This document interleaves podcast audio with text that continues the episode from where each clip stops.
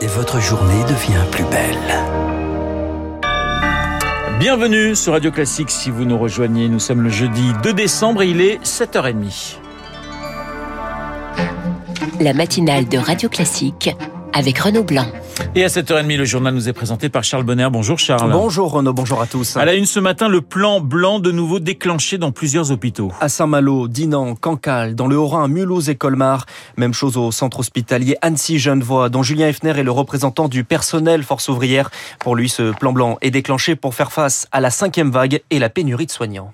Tout simplement, le plan blanc va juste permettre bah, de reporter des congés annuels, des formations, des RTT, de rappeler des gens en repos. Et voilà. Je sais que donc on avait une unité Covid qui était ouverte d'environ une vingtaine de lits. De par les collègues, on sait qu'il y avait de plus en plus de patients atteints de Covid qui arrivaient. On savait qu'il fallait ouvrir une deuxième unité, mais avec quoi comme personnel? Bah, C'était la grande question. Malheureusement, bah, il faut qu'on ferme des services pour en ouvrir un autre. Moi, ma crainte, c'est que des plans blancs, on en sort toujours plus que fatigué je ne sais pas comment on va tenir. Dans les hôpitaux plus généralement, 1886 patients sont en réanimation. Cela reste maîtrisé alors que la France enregistre 50 000 nouvelles contaminations en 24 heures. C'est un tabou qui saute l'obligation vaccinale. Il faut y réfléchir, nous conseille la présidente de la Commission européenne, Ursula von der Leyen. La Grèce l'impose aux plus de 60 ans, l'Autriche à toute sa population. En Allemagne, le futur chancelier Olaf Scholz veut la soumettre au vote des députés sans consigne de vote. Outre-Rhin, plus de 73 000 nouvelles nouvelles contaminations ce matin. Une réunion fédérale est prévue ce soir avec de nouvelles restrictions attendues. La fermeture des bars est évoquée. Charles, l'Assemblée nationale s'accorde sur un nouveau délit de harcèlement scolaire. Un délit spécifique créé pour lutter contre ce fléau qui touche près d'un élève sur dix. Les coupables s'exposent désormais une peine de trois ans de prison et 45 000 euros d'amende. En cas de suicide ou de simple tentative, la peine est de 10 ans de prison et 150 000 euros d'amende. Le commerce face à son avenir, plus de technologie, vente en ligne, centre-ville déserté. Des assises se sont ouvertes hier à Bercy. La question de l'emploi est au cœur. Les commerces de bouche peinent à recruter. D'autres se questionnent sur la pérennité des emplois. 20 à 30% d'entre eux sont menacés, notamment le métier de caissier. La technologie remplace les humains et la grande distribution essaye d'anticiper, Milly Vallès. Le développement des caisses automatiques ou de la vente en ligne ne veut pas forcément dire hécatombe sociale, selon Olivier Salomon, expert distribution au sein du cabinet Alix Partners. Les salariés sont formés à d'autres tâches comme à la préparation de commandes pour les livraisons, mais aussi vers plus de services aux clients. Il y a des enjeux pour les salariés de se consacrer à de nouvelles tâches à plus forte valeur ajoutée pour le client. Ces 15 dernières années, on avait réduit, vous savez, les rayons traiteurs ou avec une personne qui vous sert à la découpe, etc. Cette offre-là, elle revient en force parce que les clients sont sensibles à ça. Le fait d'avoir du conseil. Donc on reconvertit sur ces fonctions-là. Et pourquoi pas des reconversions vers d'autres secteurs poursuit Arwan Tison, économiste à l'Institut Sapiens. Il faut capitaliser sur les compétences tacites des caissiers, par exemple. En les formant, ils deviennent de très bons commerciaux. On a rencontré quelques expériences où en fait des directeurs des ressources humaines à des postes de commerciaux ne recrutaient plus que des anciens caissiers ou des anciennes caissières. Le but étant justement d'avoir des commerciaux qui soient capables d'avoir trois types de compétences qui sont l'apanage du métier de caissier. La capacité d'empathie, la capacité de résilience, le fait de devoir rester très longtemps sur son poste de travail en affichant toujours un sourire et une joie de vivre. Et troisièmement, vous avez la possibilité de détecter et d'associer les préférences des consommateurs dans un panier de biens. Des reconversions vers les services à la personne secteur en manque de candidats sont aussi envisagées. Le décryptage d'Émilie Vallès. Vous écoutez Radio Classique, il est 7h33. Les militants, les républicains ont jusqu'à 14h aujourd'hui pour voter et pour élire et pour choisir leur candidat à la présidentielle. Et ça fait 64% qui l'ont déjà fait selon un dernier pointage à 21h15. C'est plus de 90 10 000 votes à ce stade. Les résultats seront connus dans l'après-midi en cas de deuxième tour, ouverture du scrutin demain à 8 heures. Entre les Républicains et Éric Zemmour, enfin lancé, Marine Le Pen dégaine de nouvelles propositions. Interview dans le Parisien aujourd'hui en France ce matin. La candidate du Rassemblement national veut supprimer l'IFI, c'est-à-dire l'ISF remodelé par Emmanuel Macron.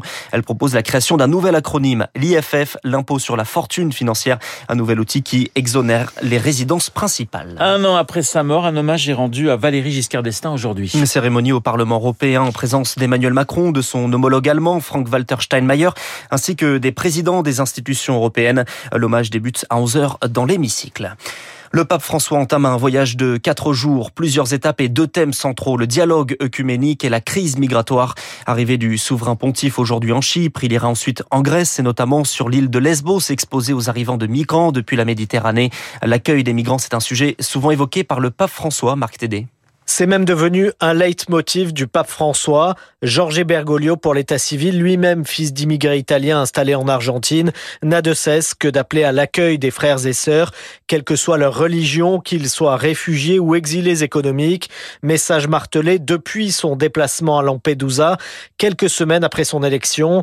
Lors de sa première visite à Lesbos en 2016, le souverain pontife avait d'ailleurs souhaité montrer l'exemple, ramenant avec lui trois familles musulmanes syriennes. Il pourrait renouveler le symbole cette fois-ci. Par ses mots et par ses gestes, le pape François veut rappeler à l'Europe qu'elle a selon lui une responsabilité commune liée aux racines humanistes et chrétiennes du continent.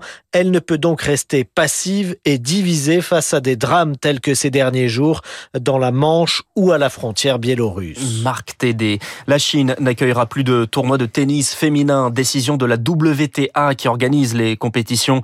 Réponse à l'affaire Peng Shuai, cette joueuse de tennis disparue des radars depuis ses accusations d'agression sexuelle envers un responsable du Parti communiste chinois. Le numéro un mondial Novak Djokovic apporte son soutien à cette décision de boycott. Charles, vous en parliez dans la météo juste avant le journal. La neige revient aujourd'hui. Mais il faut le dire, il fait froid en ce moment. Mauvaise nouvelle pour les frileux, excellente pour les stations de ski. Certaines ont anticipé l'ouverture. La Clusa et le Grand Bornand, par exemple. D'autres leur emboîtent le pas ce samedi. Autour du Granier, par exemple, dans le massif de la Chartreuse. 60 cm de neige en moyenne, 4 remontées mécaniques et beaucoup d'enthousiasme pour Violaine Ray, membre de l'association Les Skieurs du Granier. Euh, le week-end dernier, on a bénéficié d'importantes chutes de neige assez exceptionnelles pour la saison et pour l'altitude, puisqu'on est vraiment une station de moyenne altitude et en général, on attend plutôt janvier-février avant d'imaginer euh, ouvrir la station. Après 18 mois sans ski, eh bien, euh, beaucoup, beaucoup de skieurs et, d'amateurs de neige attendent la réouverture des premiers domaines. Alors évidemment, on n'est pas les seuls, mais on a des fidèles qui nous attendent et qui nous ont déjà envoyé beaucoup de messages d'encouragement notamment. On espère en tout cas que la météo va nous permettre de continuer sur cette lancée et de maintenir euh, cette ouverture prévisionnelle samedi. Le sport professionnel cette fois-ci, 16e journée de Ligue 1 et Paris accroché à domicile par Nice 0-0. Lionel Messi présentait son ballon d'or avant un match où il a été plutôt discret.